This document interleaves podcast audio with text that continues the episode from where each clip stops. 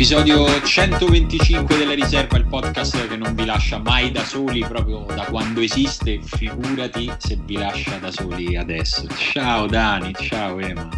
Ciao. Ciao, ma eh, per quando finirà tutto questo, no? Sai che adesso si cominciano a fare i progetti, faremo una grande festa della Riserva. Ma per forza, per forza. Eh. Troveremo il modo, penseremo a un sistema, ma non allora, vedo come non si possa darci un orizzonte di cose belle da fare. Questa sicuramente sarà una di quelle. Io ve lo dico, sono dell'idea che quando tutto questo sarà finito, in realtà non sarà finito, ma sarà il neoliberismo ad averci convinto, mischiando i dati, dandoci poche informazioni, di tornare eh, ad ammalarci in mezzo agli altri. Quindi io ho deciso che comunque, anche quando diranno che possiamo tornare alla vita di prima, io non saluterò mai più nessuno da meno di due metri, non toccherò mai più un altro essere umano che non sia mia moglie o mia figlia in vita mia, e basta. Mi sembra il modo migliore per pensare a un futuro nel quale, nel quale si tornerà a stare bene. Però è vero, è vero, questa cosa eh, è un tema, è un tema vero. E boh, mi, ecco, tipo questo mi mette malinconia subito, cioè subito la curva dell'umore si abbassa. E sai che no, non so a voi come va in questi giorni, per me è proprio, sono grandi montagne russe emotive dove la stabilizzatrice del tono dell'umore è mia figlia, perché ti, ti, ti obbliga a essere operativo e a stare sul pezzo. Una bambina di due mesi, ma anche insomma un po' più grande, però nel mio caso a due mesi. Però poi ci sono proprio dei momenti che basta un dettaglio. Non so, l'altro giorno ero fuori in balcone a fumare una sigaretta e ho visto passare una macchina in cinque minuti e la macchina è stata la cosa che mi ha messo malinconia invece del vuoto. Non lo so, inizio a, forse inizio a perdere colpi. Ma io devo dire, voglio provare a tirarti su di morale, invece secondo me è il buon momento per farsi un nuovo cane, Simone. No, cucciolo che ti piscia in casa e quindi devi scendere spesso per insegnargli a farla fuori, e ti dà una scusa per uscire. Io esco tutti i giorni con il cane, incontro molte persone che conosco, ho anche incontrato per caso Emanuele, tu no. Non ci crederai, sì, e non ci siamo toccati, questo è stato strano, e però almeno fai due chiacchiere, incontri persone, poi parlo con quello, ne so, ho fatto la spesa, adesso parlo con tutti, già prima insomma parlavo con, con tutti i commercianti, però secondo me potrebbe anche in realtà, cioè, diciamo, abbandonando gli scherzi, si potrebbe anche mh, uscirne con una voglia di socialità diversa, no? Migliore rispetto a prima. Sì, io anche come Simone in realtà ho vivo un po' le montagne russe, delle montagne russe emotive, e penso anch'io che potremmo uscirne migliorati, eh, solo che adesso quando faccio progetti per il futuro, no? e, e mi immagino tipo, davvero sembra un po' un brutto romanzo rosa, però mi immagino tipo eh, quando andrò al parco, eh, e, però quando immagino queste cose sono sempre più astratte ormai, cioè non riesco più a figurarmi davvero come. Sembra stupido perché poi non è sei anni che stiamo dentro, eh, però mi immagino appunto per questo com'è, eh, come, come deve essere un inferno per un carcerato, cioè davvero sì. che, che, che chi si fa dieci anni, al di là che ha un orizzonte temporale magari a cui pensare, e, e vabbè, e, cioè, la, l'esperienza del carcere è raccontata dall'arte de, da un secolo insomma, uh, però secondo me quest- questa volta noi potremmo per la prima volta forse empatizzare un minimo con i carcerati. Sì, sempre ovviamente partendo dall'assunto che ma- magari fosse così il carcere, no? Nel senso, eh, esatto. Eh, noi, eh, capisco quello che dici, ci ho pensato anche io, nel senso eh, credo che sia stato un pensiero che ha attraversato un po' la mente di tutti quelli che ogni tanto provano a mettersi nei panni di altre persone, di altre categorie. E, però poi e, ed è vero che un po' la senti, no? Questa costrizione, e la mancanza di un, di un orizzonte proprio immediato, e poi pensi, e comunque io sto a casa mia con persone che mi vogliono bene, con nessuno che mi obbliga a fare cose che non voglio fare, con, cioè insomma tutta un'infinita serie di bonus rispetto, rispetto al carcere vero, e quindi se veramente pensi di aggiungerci tutto quello, non lo so, il sovraffollamento, la, le condizioni igieniche devastanti, ehm, la, la violenza, la violenza de, degli altri carcerati, gli abusi delle guardie carcerarie quando ci sono, è, è un incubo, cioè non c'è un'altra parola per descriverlo, per descriverlo è, è un incubo, e, e non è un caso che le due cose messe insieme abbiano, nei primissimi giorni di questa, di questa epidemia, poi abbiano dato luogo a, a quello che abbiamo visto in quei giorni nelle carceri. Tra l'altro io non ho idea di quale sia la situazione adesso nelle carceri, di, so, cioè immagino non ci siano più quelle rivolte di quei primi giorni, ma eh, allo stesso modo immagino che la situazione sia ancora abbastanza tesa, perché quelle rivolte nascevano da preoccupazioni eh, che, che immagino siano ancora in piedi. Sì, credo che la situazione non sia molto migliorata, anche se appunto non ci sono più le rivolte, e, ma non so se è un po' il nostro è un po' un wishful thinking, come si dice, cioè che ci piace, cioè vogliamo essere ottimisti perché ci aiuta anche a, a vivere questo momento che comunque è difficile anche per chi eh, ha parecchi privilegi come noi. Però mh, ieri sentivo per esempio alla tivù francese l'economista Jacques Attali, eh, che invece diceva, anche lui diceva, è un momento in cui noi decideremo chi saremo veramente, se vogliamo uscire da questa crisi più uniti, eh, reindirizzando gli investimenti su alcuni settori che non sono per esempio inquinanti. Insomma, lui faceva un discorso anche economico ma anche Eh, sociale, no? In Francia ad esempio a me ha fatto molta tristezza eh, per, per paragone il fatto che lì si sia reagito subito pensando per esempio ai senza tetto, no? E non è che la Francia sia un paese socialista o... però Macron ha pensato subito a, ai senza tetto e ha anche preso delle scuole in cui, in cui farli dormire. E invece da noi per esempio credo non sia stata presa assolutamente nessuna misura, siamo sempre nelle mani del volontariato. Però il punto è, è a parte che noi italiani ragioniamo ognuno per la propria campana, io oggi, a me questo fa veramente tristezza, ho visto polemiche sinceramente stupide su degli articoli che parlano di Milano, cioè nella situazione in cui viviamo adesso veramente fare la, la, l'elogio De, de, della propria città, del proprio campanile pure in queste situazioni mi sembra veramente ridicolo. E però mi, mi chiedo anche come faremo a ragionare come, non come singoli individui che magari noi ne usciamo migliorati, perché questa è una caratteristica delle persone sensibili che riescono a reagire trasformando anche magari il dolore in una speranza, la morte in una nascita, eccetera eccetera. Però mi chiedo a livello politico, a livello sociale, non, non lo so, dovremmo forse fare qualcosa, dovremmo anche magari uscirne con un po' di voglia di, più che voglia di abbracciare uh, le persone, perché io poi figurati c'ho un sacco di voglia di abbracciarvi durante una partita di calcetto. Simone, non vedo l'ora che, di rilitigare con te. Madonna, quanto mi manca, quanto mi manca mi manca tutto.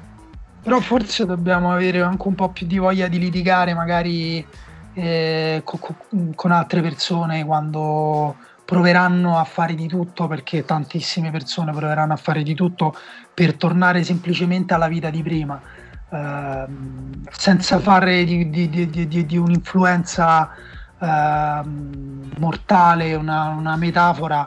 eh, que- quest- questa situazione ha fatto venire fuori tante tante ingiustizie che non andavano bene neanche prima, e che vabbè, mo basta, sto a fare il discorso presidenziale, basta. Mi sembravi, tanto mai avete capito. Sembravi Giuseppe Conte a un certo punto per quanto eri presidenziale, sai? Il sì, però guardo dalla presidenza che, eh, che, che a me eccita a livello erotico un po' quando sento Conte parlare. A tutti Beh. gli italiani, eh, tutti gli italiani, perché per quella la ragione, perché lui è presidente del Consiglio, perché piace a tutti sentire cavillare sui reati. Mi è piaciuto molto nel primissimo discorso che ha fatto, quando ha detto che non si poteva uscire, poi ha detto della dichiarazione, poi ha detto e chiaramente una dichiarazione falsa è un reato che si aggiunge al reato di già essere usciti dal sacco di...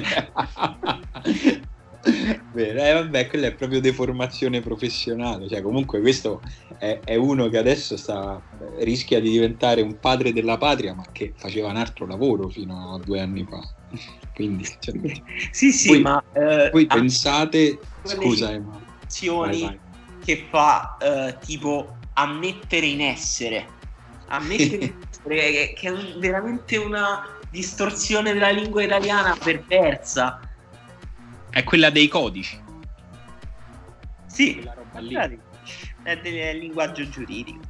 Sì, sì, sì. Ma voi pensate se no, due anni fa fossero andati da questo professore, anche... Okay, mi ricordo, cioè, lui ci ha avuto delle cose, delle accuse di essere un po' assenteista. Cioè, questo professorino laterale nella vita pubblica del paese, molto marginale, avessero detto: tu sarai l'uomo che porterà fuori, guiderà l'Italia e la porterà fuori da una pandemia globale.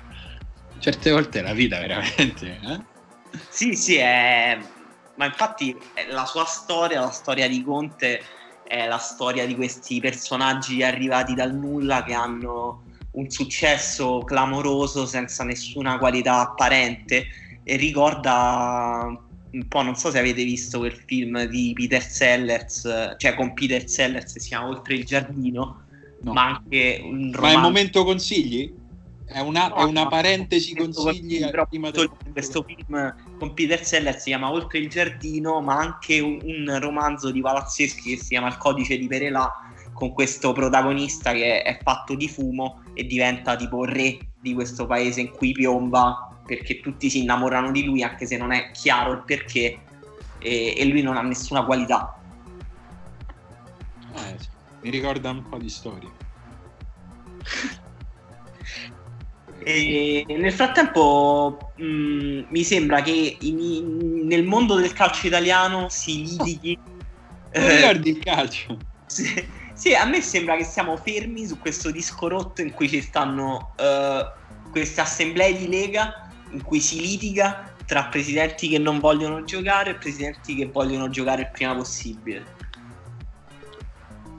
Sì, eh, la situazione è abbastanza quella, nel senso rispetto, rispetto alla settimana scorsa, mh, che in puntata avevamo già affrontato diffusamente i possibili scenari. Eh, nell'ultima settimana mi sembra che si sia aggiunto un po', si sia un po' ispessito il lato economico di questa questione. Siamo meno sul calendario e più sul eh, come facciamo a uscirne vivi, come facciamo a non far collassare eh, tutta la macchina, e quindi un po' di, di, di società singolarmente. Il tema di questa settimana è: paghiamo o non paghiamo gli stipendi ai calciatori? Che mi sembra uno di quei temi sui quali si riesce a fare un dibattito pubblico senza nessun tipo, no, proprio di demagogia, nel quale tutti serenamente dicono la propria opinione, no Dani? Sì sì, certo, come a me, a me ha fatto anche sorridere vedere che c'erano ancora tifosi juventini interisti che litigavano. Oh, basta, ragazzi.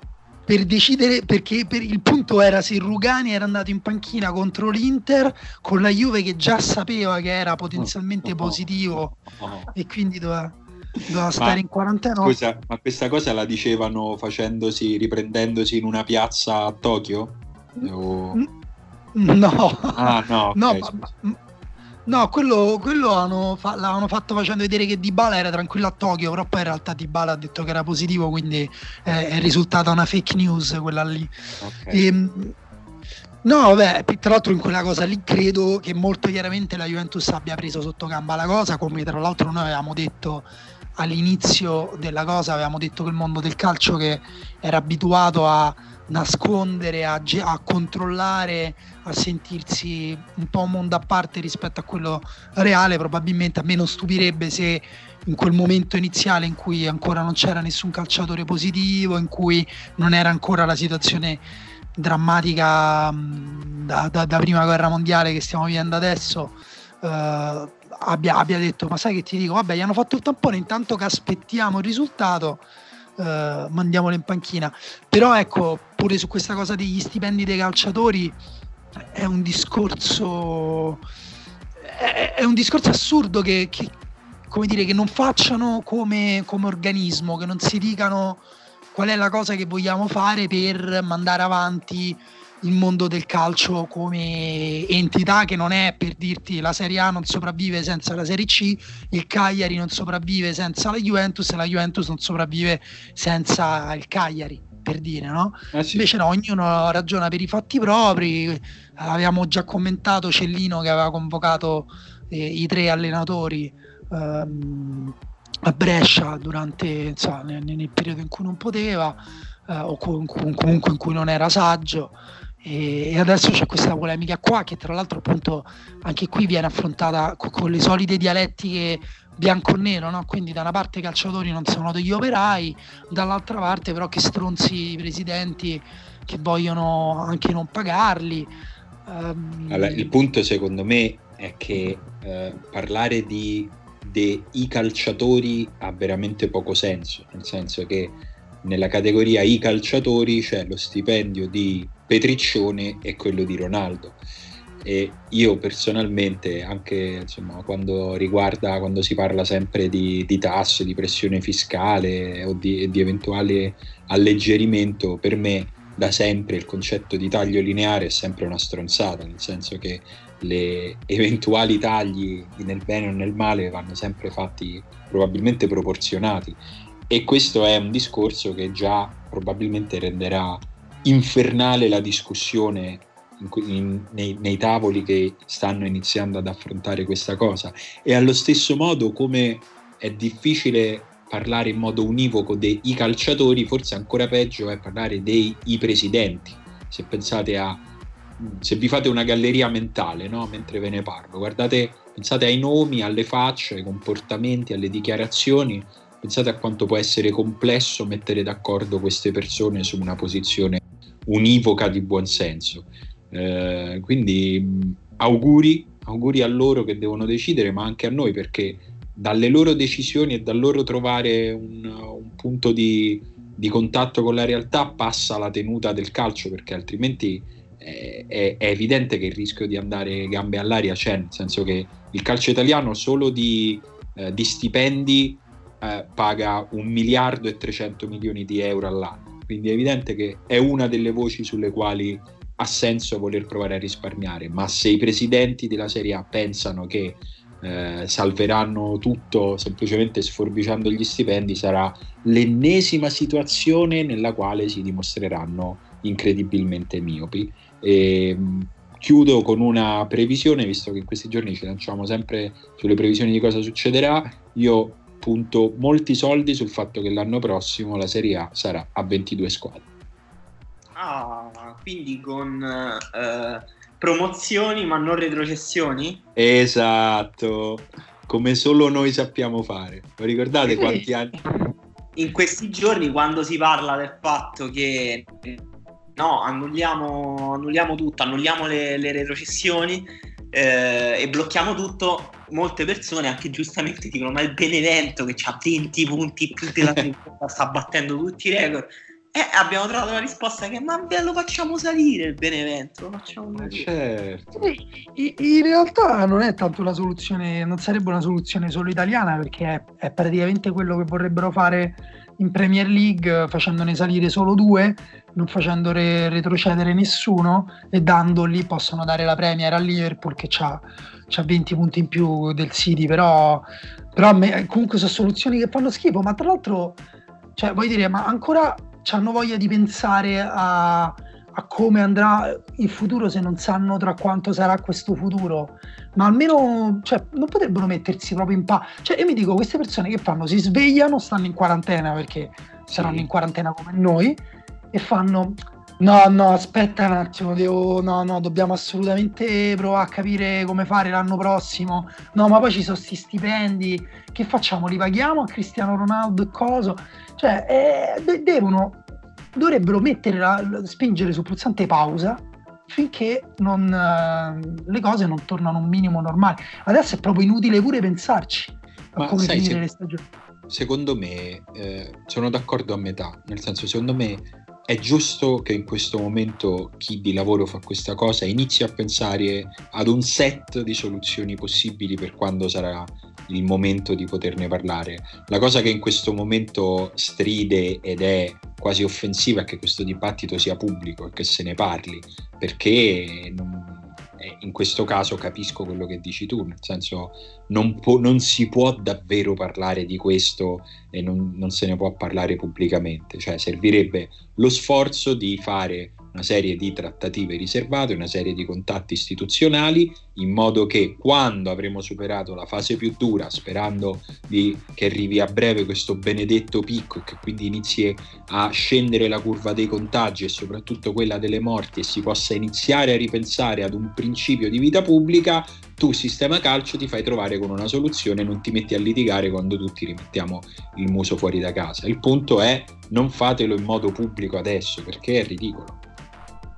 Sì, però eh... conseguenze secondo me sull'immagine uh, delle squadre, non voglio farne di nuovo un discorso cinico, però no, visto che la loro mentalità è spesso una mentalità cinica, non capisco l'utilità anche di lasciar trapelare o di fare questi discorsi e di lasciare che appunto abbiano una dimensione pubblica, discorsi che poi in questo momento a noi opinione pubblica suonano così stonati che avranno delle ripercussioni sull'immagine di questi club. Sì, sì. A me devo dire però in questo periodo, già che stiamo parlando appunto di, di, di come il calcio sta reagendo a questa cosa, piace anche molto invece vedere le, le reazioni più umane, no? De, de, de, dei calciatori eh, e dei, insomma, di, anche dei dirigenti, presidenti. Però per esempio mi viene in mente subito quella di, di Ashley Young, che non so se avete visto, insomma, che ha... Sì. Che ha raccontato un po' di cose sull'Italia, su come si trova lui, lui tra l'altro è arrivato a Milano a gennaio, quindi proprio tempismo che culo Ashley, eh? Sì, davvero, forse peggio di lui solo chi ha preso l'Atalanta a gennaio, eh, nessuno.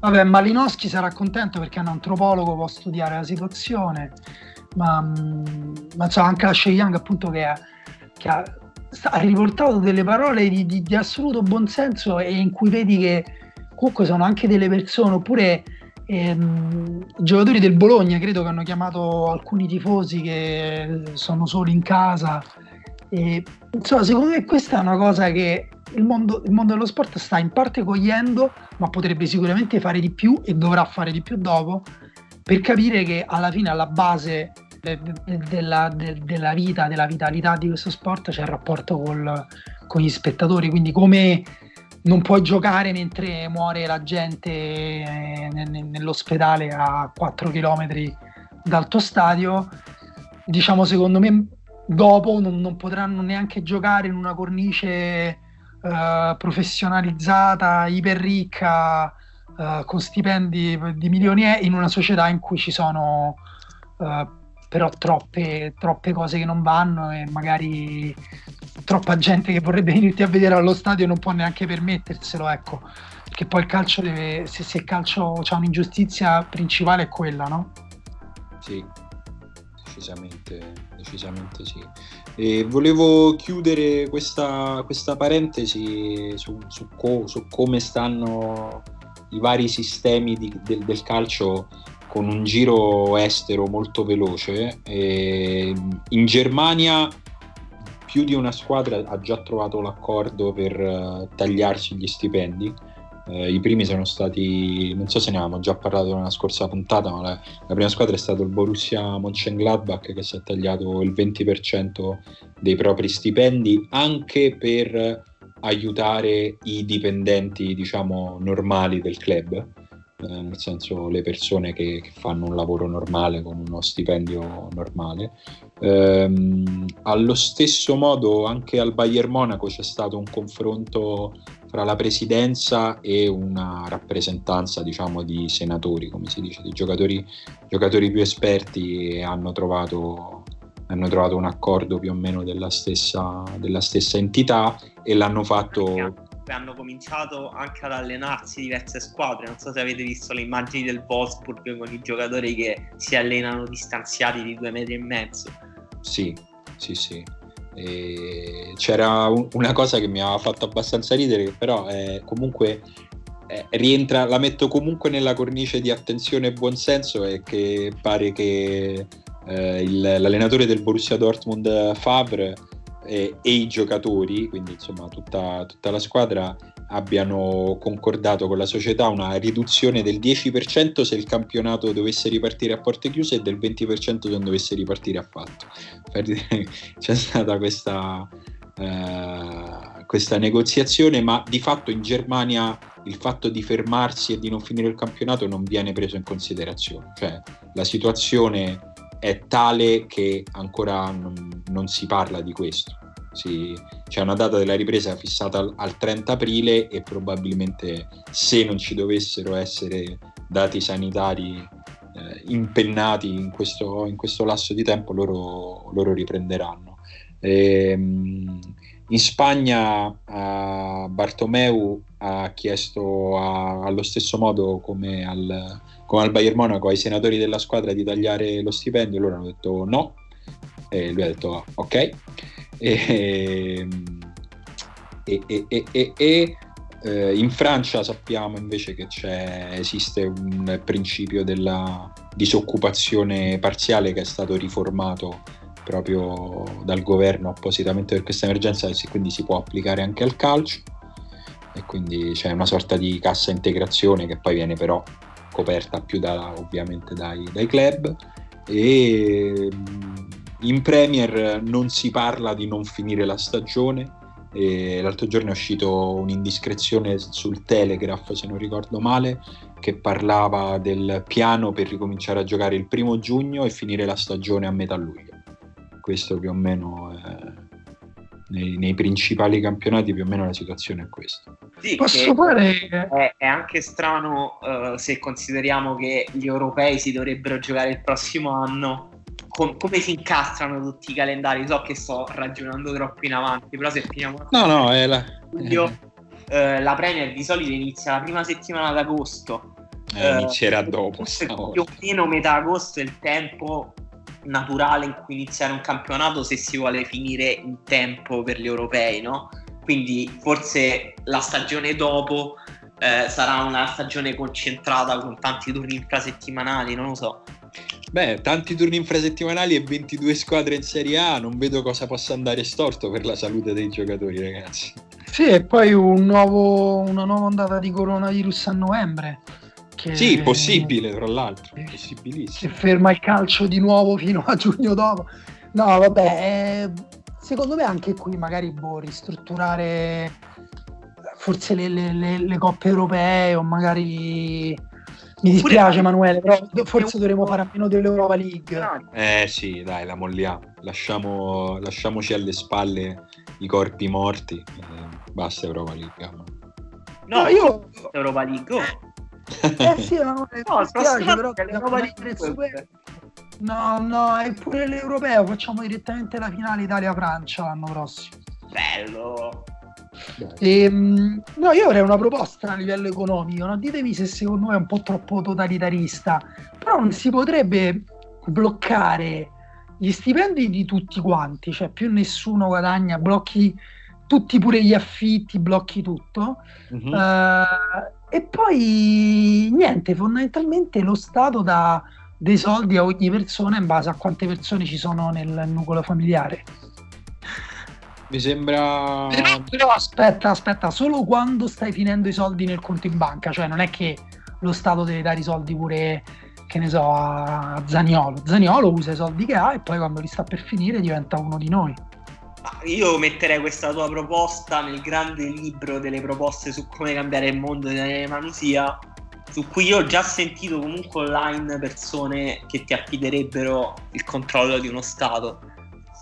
Eh, ma io... io... Diciamo, il mio mantra sarebbe: proviamoci, se non va bene cambiamo, cioè se vediamo che così non va bene, che vi devo dire, ritorniamo a pagare gli affitti, compriamo le armi, non lo so, troviamo, possiamo pure fare in un altro modo, insomma, magari più violento.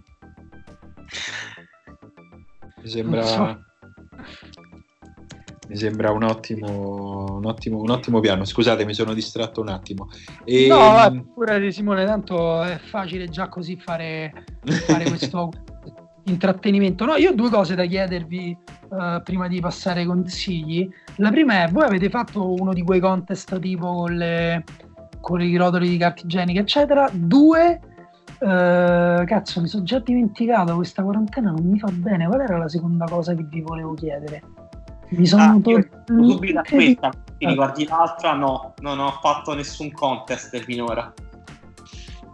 Tessimo? No, zero, mi hanno nominato in quello della carta igienica e mi sa che ci sono pure rimasti male perché non l'ho fatto, ma non ce la faccio. Ah no, aspettate, però invece io ho risposto a una catena. Ahia. Sulle foto, sulle foto buffe, mettere una propria foto buffa per un giorno. Ah, che hai messo? Vabbè. Che foto hai messo? Ho messo una foto in cui guardo stralunato, ovviamente non una foto in cui sono venuto male, ho messo una foto in cui sono venuto bene ma sono strano. Giusto, giusto, carino, divertente. Qual eh. era la seconda cosa, Dani? Eh, non me la ricordo, ti giuro, era Vabbè, sempre lì. A fine puntata la ricorderai. Mm. Vabbè, Vabbè magari facciamo partire la sigla di Ugo sui consigli, no? È il momento consigli? Stessa... Ma qualcuno di voi l'ha sentita, l'ha risentita la puntata scorsa? C'è veramente una sigla oppure è tutta una cosa dadaista e gli ascoltatori non sentono nulla? Lo sai che non lo so perché non ah. me la sono risentita. C'è, c'è, c'è la sigla, c'è la sigla. C'è? Bellissimo. Ok. Ok, allora eh, Ugo puoi infilare qui la sigla perché è il momento consigli!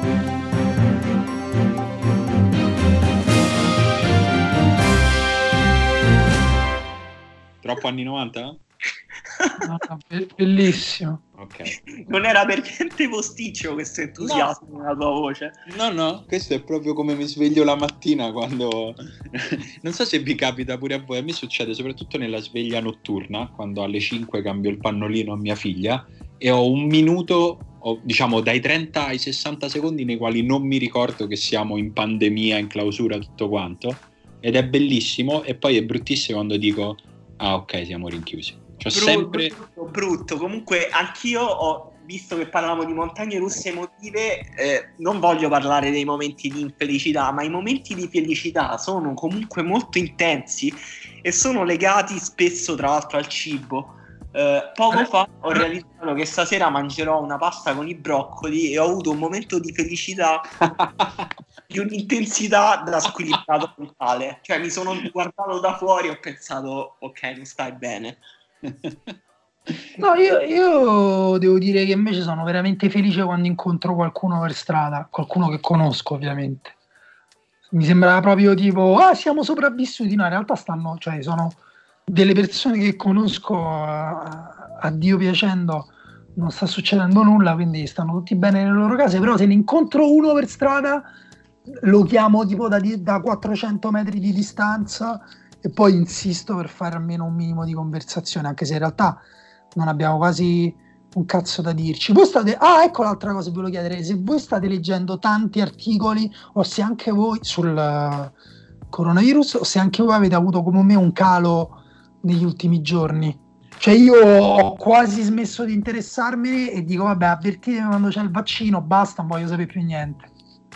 Um, praticamente uguale a te, mi sono io, chi- chiuso a ri- co- citando, citando i cl- grandi classici, non leggo più niente, mi sono chiuso a riccio e, in- mentre invece non, non saprei spiegarvi perché, qual è il meccanismo mentale, ma sono famelico di informazioni sul coronavirus negli Stati Uniti, cioè mi sto sentendo un sacco di podcast, di cose, perché sei un gufo, forse sì, gufo. Lo sai che, ho, lo sai che tu, tu ci scherzi, ma mi sa che l'ho capito stanotte sentendo l'ennesimo podcast, forse non lo so, era del New York Times, su questa cosa, mi sa che mi fa stare bene pensare quanto stanno indietro e male loro. È un pensiero no, terribile. No, ma, ma non perché, no, ma non perché, cioè nel senso mi dispiace ovviamente tantissimo per loro, però mi, mi fa sperare il fatto che forse noi vediamo la luce un pochino prima, non lo so, non lo so, ne, è come... ne, posso, ne posso condividere con voi uno peggiore, perché secondo me anche questa è una cosa in cui si possono rivedere molti nostri ascoltatori, perché non è che d'improvviso sentimenti negativi spariscono. Io quando le, la famiglia di mia moglie che è francese mi scriveva tipo eh, state attenti lì in Italia, eh, state attenti, eh. Però al tempo stesso tipo la madre ha detto a mia moglie, la madre di mia moglie ha detto a mia moglie, eh, però ci arrivano notizie che lì sono un po' indisciplinati, eh, vanno in giro. Io adesso un pochino godo quando sento la radio francese che fanno esattamente gli stessi discorsi, se si può andare a correre, se non si può andare a correre, se si può uscire senza motivo, se fa bene alla salute mentale. E quando gli si è alzato un pochino il tasso di contagiati, ho sentito che avevano problemi negli ospedali, ho detto, ah ecco. Oh. Però in realtà sono un coglione, perché poi starei malissimo se stesse male qualsiasi certo. persona, non dico che conosco, ma anche eh, il solito discorso, anche proprio nel giro di tre, di tre contagi, insomma, di, la catena di tre persone, già, già mi farebbe stare male sapere che qualcuno è stato male. Condivido un altro pensiero che mi fa stare molto bene, che ha a che fare con la sfera politica, e cioè il fatto che ogni tanto penso che abbiamo scampato la possibilità di vivere questo momento con Matteo Salvini presidente, e il fatto mm. che lo abbiamo scampato perché lui si è politicamente suicidato eh, proprio nel momento in cui poteva instaurare la sua dittatura sudamericana, e questo, cioè, questo pensiero mi fa stare benissimo. Sì, anche se io non sono così ottimista su questa cosa, perché una delle possibilità invece negative con cui si, si esca da questa cosa qua è con una ancora più desiderio di, di chiudersi, di autarchia, di diffidenza. Salvini per ora è fuori gioco, per ora, per ora sì. almeno Guarda... è calato, cioè sta calando nel, nel, nel, nei sondaggi, perché stanno salendo tutte, tutti i governanti, insomma. Ah sì, sì, diciamo questo è vero. È, è emerso in modo abbastanza chiaro, cioè proprio sembra un, un'esercitazione, un compito di sociologia, eh, che quando arriva una paura vera, le paure indotte proprio spariscono dai pensieri della gente. Adesso ce n'è una gigante che occupa tutto, e quindi chi si è costruito e ha proliferato sul, sull'instillare paure inventate ad arte nella testa della gente adesso è sostanzialmente fuori dal dibattito pubblico, e prova a rientrarci in modi molto goffi. Anche a me ha fatto tanto ridere quando l'hanno beccato in giro a fare la spesa con la scorta, ah no, era in giro con la fidanzata con la scorta, c'è. E lui ha detto, stavo facendo la spesa, che c'è, possono farla solo quelli di sinistra, cioè, mi ha fatto tanto ridere. Ho visto proprio Morisi, che è il social media manager di Salvini, l'ho visto in, grande, in una difficoltà che mi ha fatto ridere, il fatto, la spesa la possono fare solo i comunisti. Sì, però... anche se mh, io ripeto, non, oh, temo che ci stiamo abituando a cambiare marciapiede quando incontriamo qualcuno, e beh, ho paura che magari dopo possa restarci dentro sta cosa. Però ho pensato un altro pensiero negativo che faccio, che però al tempo stesso è un pensiero felice. Io lo dico, tanto dubito che gli arrivi questa cosa e che mi possa denunciare o far uccidere dai, dai suoi agenti segreti. Io spero che Trump muoia di coronavirus, eh, sì.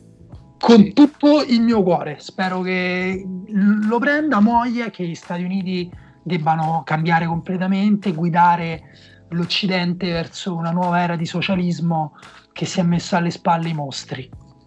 Speriamo, speriamo presto.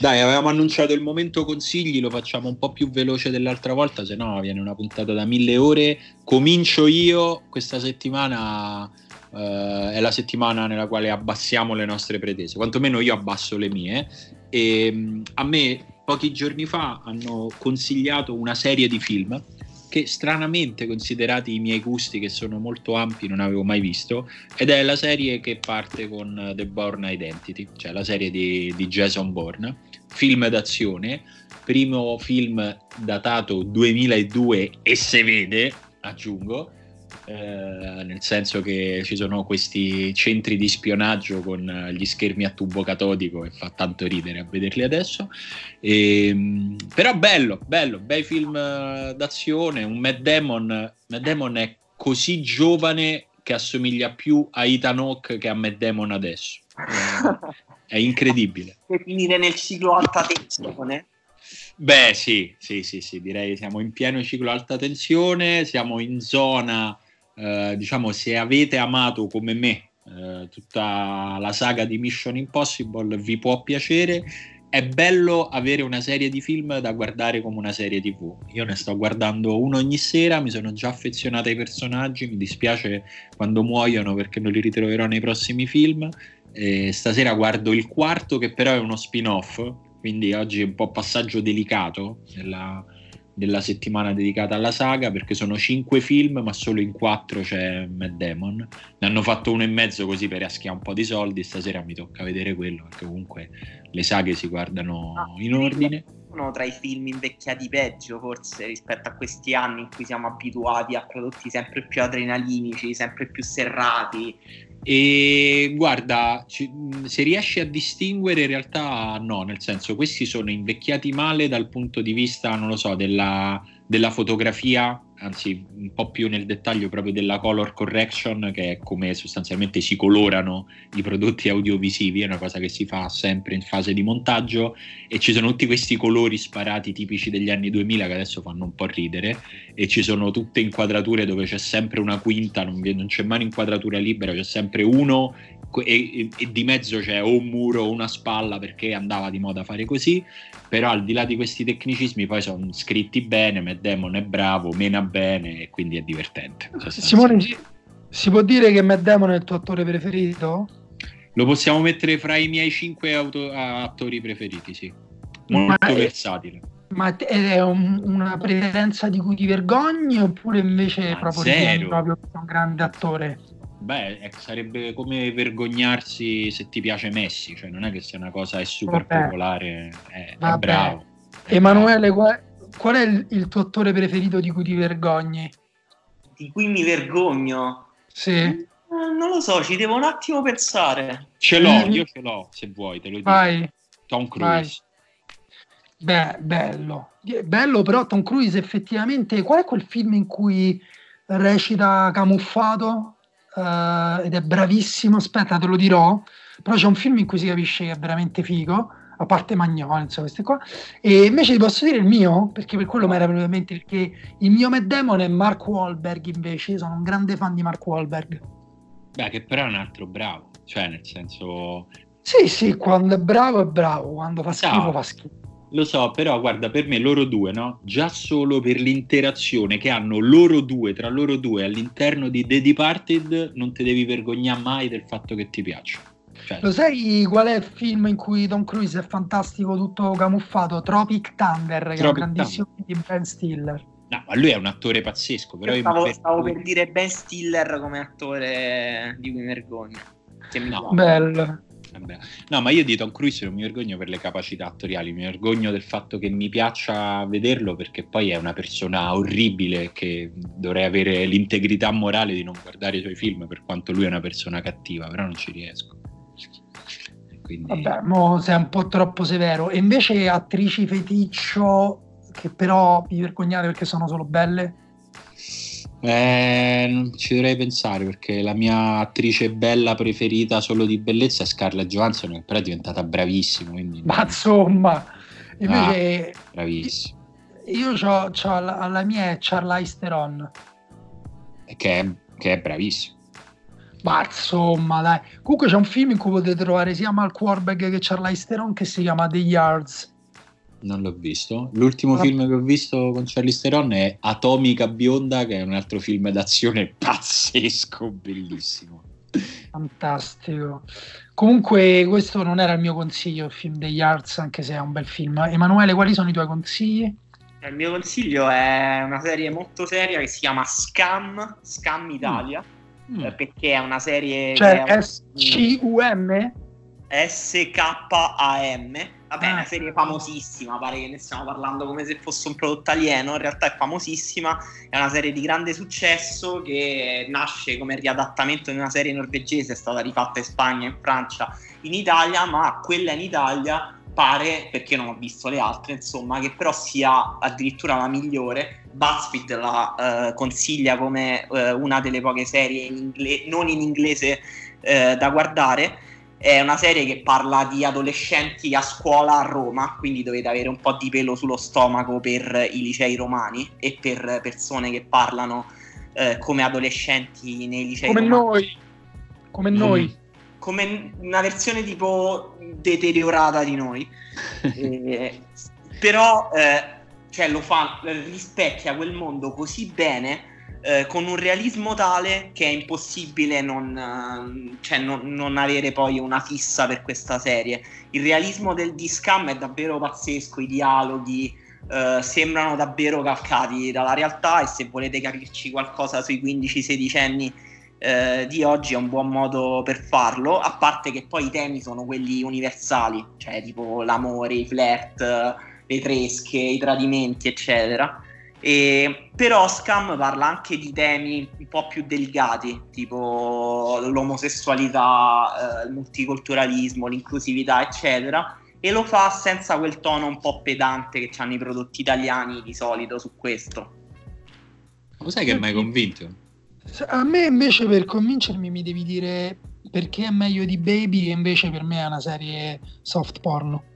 Ma perché, vabbè, Baby è bruttissima, non ha... Uh, sì, sono d'accordo che è soft porno, c'ha una trama totalmente sfilacciata, i personaggi sono eh, inconsistenti, mentre i personaggi su Scam sono veramente eh, tridimensionali, cioè sono costruiti veramente veramente bene, ehm, e l'effetto di realismo che loro cercano è così intenso che poi l'hanno portato in altri media. Non so se sapevate questa cosa, cioè che Scam è una di quelle serie che si dice cross mediale, cioè tipo i personaggi hanno i loro profili Instagram, cioè c'è il profilo Instagram fake del personaggio che viene aggiornato continuamente con le cose che poi succederanno nelle puntate. Sem- sembra un meccanismo assurdo, però funziona, e, e il fatto che a noi suoni assurdo è perché siamo un po' vecchi. La, la, la vita che imita l'arte che imita la vita. Eh, esatto, è tipo, boh, forse se Truffaut fosse nato oggi avrebbe fatto Scam. No, non è vero. Eh, vabbè. Ma sì, sto scherzando. Avrebbe, avrebbe fatto The Born Identity. Era un'iperbole, perché poi ci sono delle puntate anche molto noiose, dovete avere anche il pelo sullo stomaco per quello. Io invece vi consiglio, io ho questa teoria che i film dell'orrore eh, servano alle persone anaffettive, così provano delle emozioni che altrimenti non provano.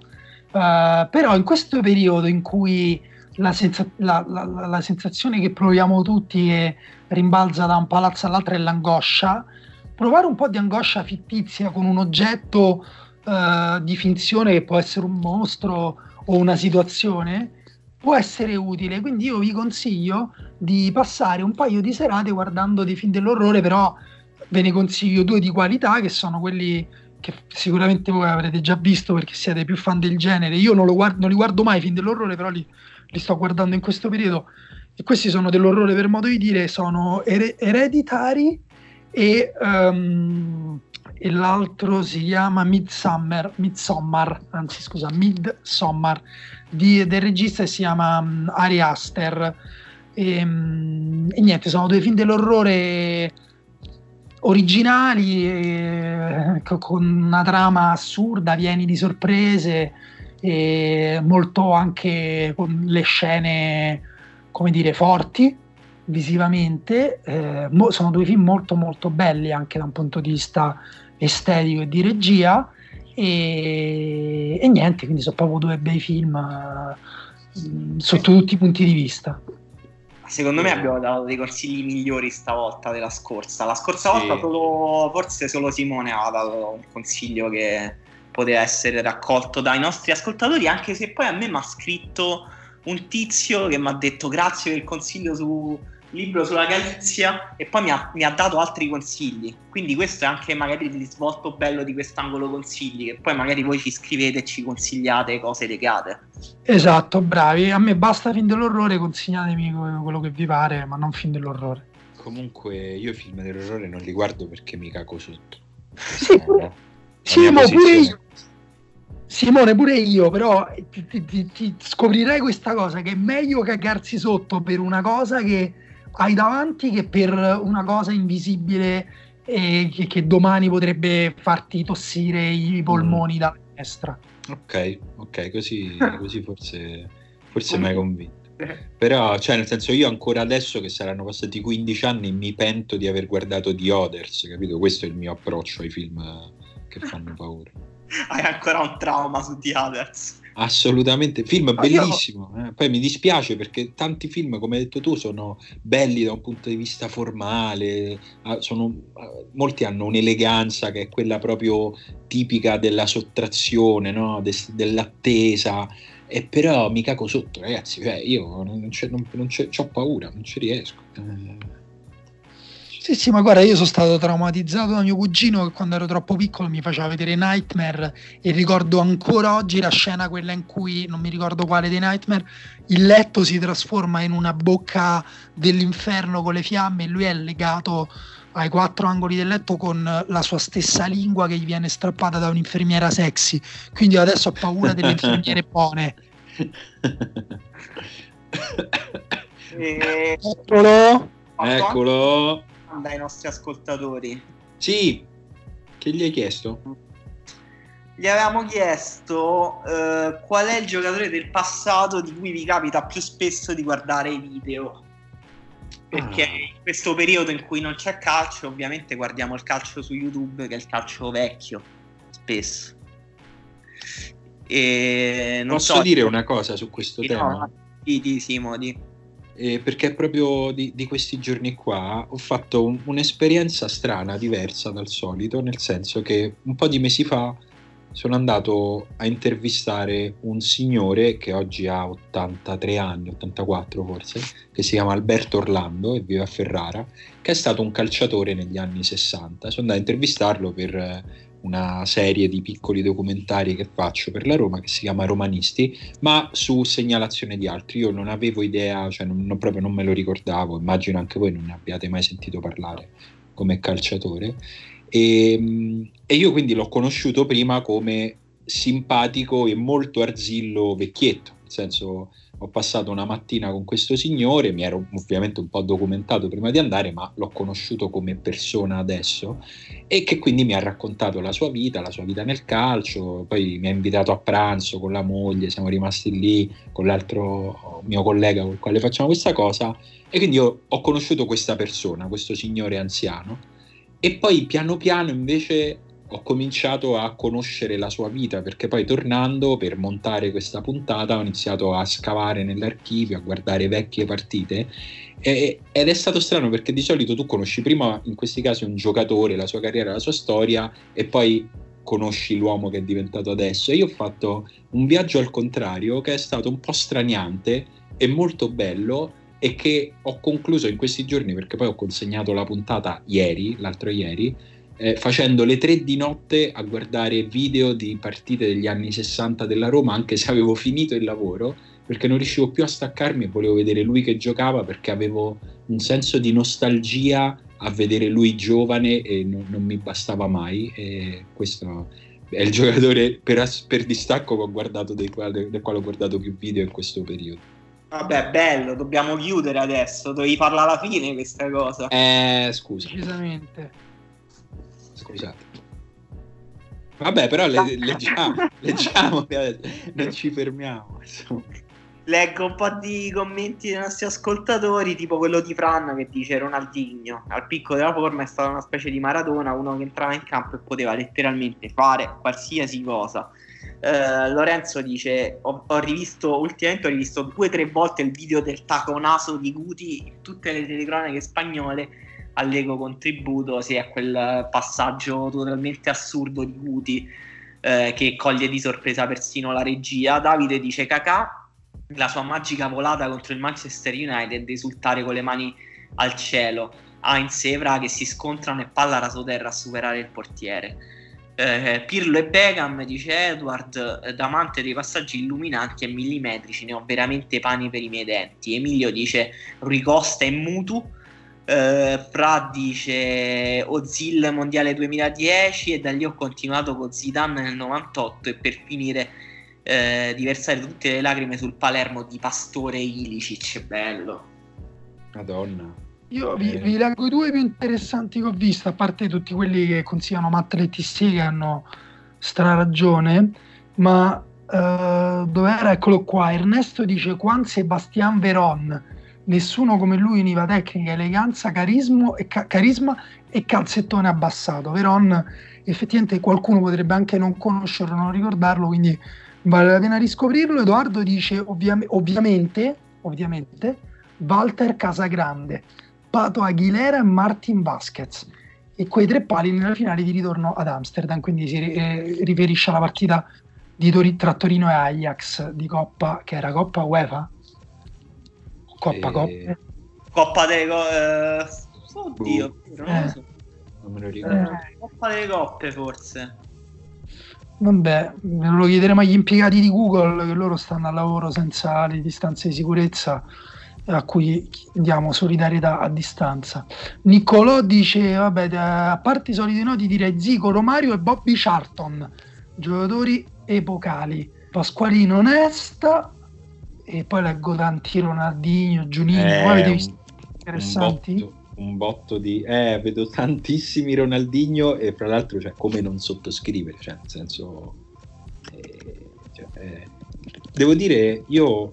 Eh, Forse eh, non è una cosa che faccio spesso, ma forse quando nel periodo in cui l'ho fatto un po' di più ho guardato tantissimi video di Kakà, cioè gli anni nei quali Kakà è stato al, all'apice della sua carriera sono una cosa abbastanza incredibile. Vero. Ah, Osvaldo dice Fabio Quagliarella.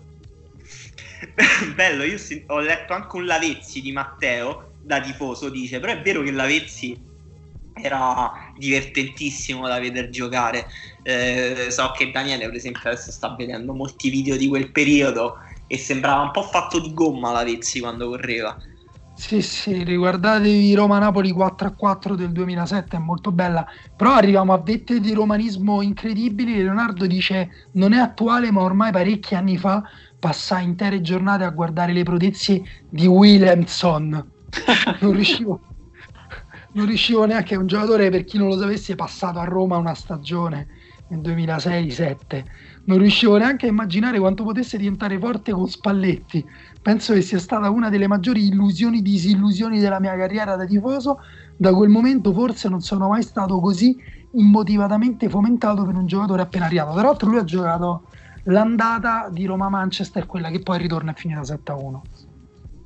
E io leggo anche diversi Bergkamp, tipo Giovanni che dice Dennis Bergkamp lo stoppa ai mondiali del novantotto che manda Ayala a prendere i funghi, il gol contro il Newcastle che ancora non ho capito cosa ha fatto, e l'assist per Ljungberg contro la Juve. Bergkamp pure per me è uno di quelli che guardo più spesso. Se, se ravanate un po' nei video anche ai tempi dell'Ajax ci sono dei gol totalmente senza senso. Per esempio Angelo Pisani dice come nei grandi eh, registi, Eh, nei grandi film d'autore, ogni volta che guardi video di Bergkamp c'è un dettaglio nuovo, ed è verissimo, è vero, è molto. Qui c'è, c'è Luigi che invece ci suggerisce di guardare The English Game, uscito su Netflix, che è effettivamente sulla storia, diciamo, sull'origine del calcio in Inghilterra.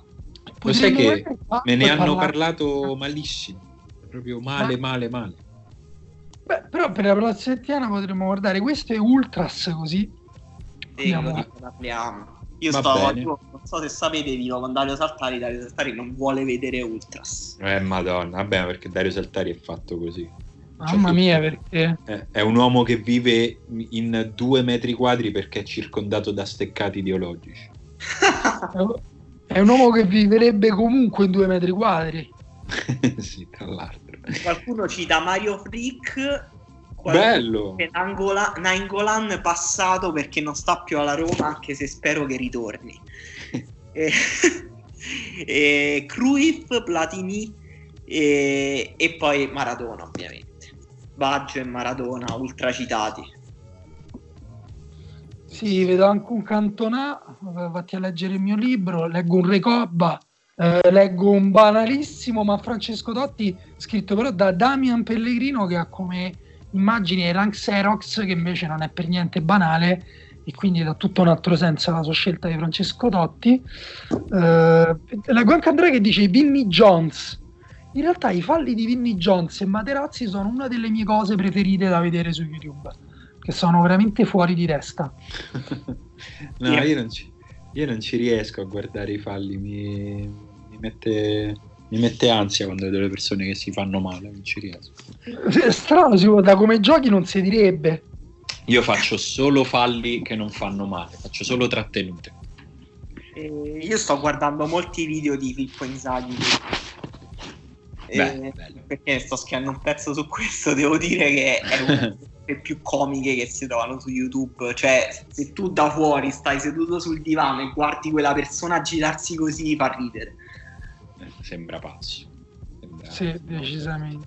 E, vabbè, ragazzi, forse possiamo chiudere, chiudere qui. Io non posso non registrare come questa sia stata una delle domande più commentate di sempre, perché comunque parlare di giocatori bravi a giocare al gioco del pallone ci piace proprio, c'è niente da fare. E quindi ci sono, leggo in questo momento centosettantasei commenti, ne arriveranno probabilmente in altri cent- un'altra cinquantina da qui a quando pubblichiamo la, la puntata. E voi ovviamente, io il mio consiglio per chi segue la pagina Facebook della Riserva è: andateveli a vedere anche tra di voi i commenti, perché magari noi non riusciamo sempre a leggerli tutti, ma spesso c'è scritta roba interessante, consigli che vi, che vi potete dare tra di voi in questa grande comunità che è la Riserva. Troppo bello. No, no, bello, bello, io saluterei così. Va bene, salutiamo. Ciao. Ciao.